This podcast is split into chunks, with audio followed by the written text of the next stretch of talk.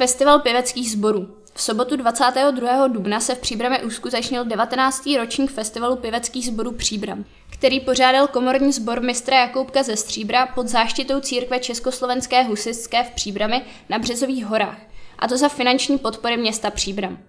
Vystoupení se uskutečnila v kostele svatého Jakuba staršího a v aule základní školy Jiráskovy sady.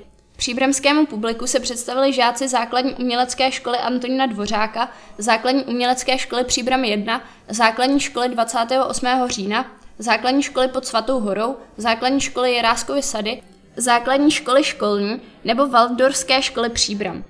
Dále vystoupily soubory Svatohorský chrámový sbor, Codex Temporis, Vepřikův smíšený sbor, Komorní sbor mistra Jakoubka ze Stříbra, Belária Český Krumlov, Bacha Baby, Krásky či Astoria Bras. Hostem byl první tenor a člen sboru Národního divadla Radek Prigl.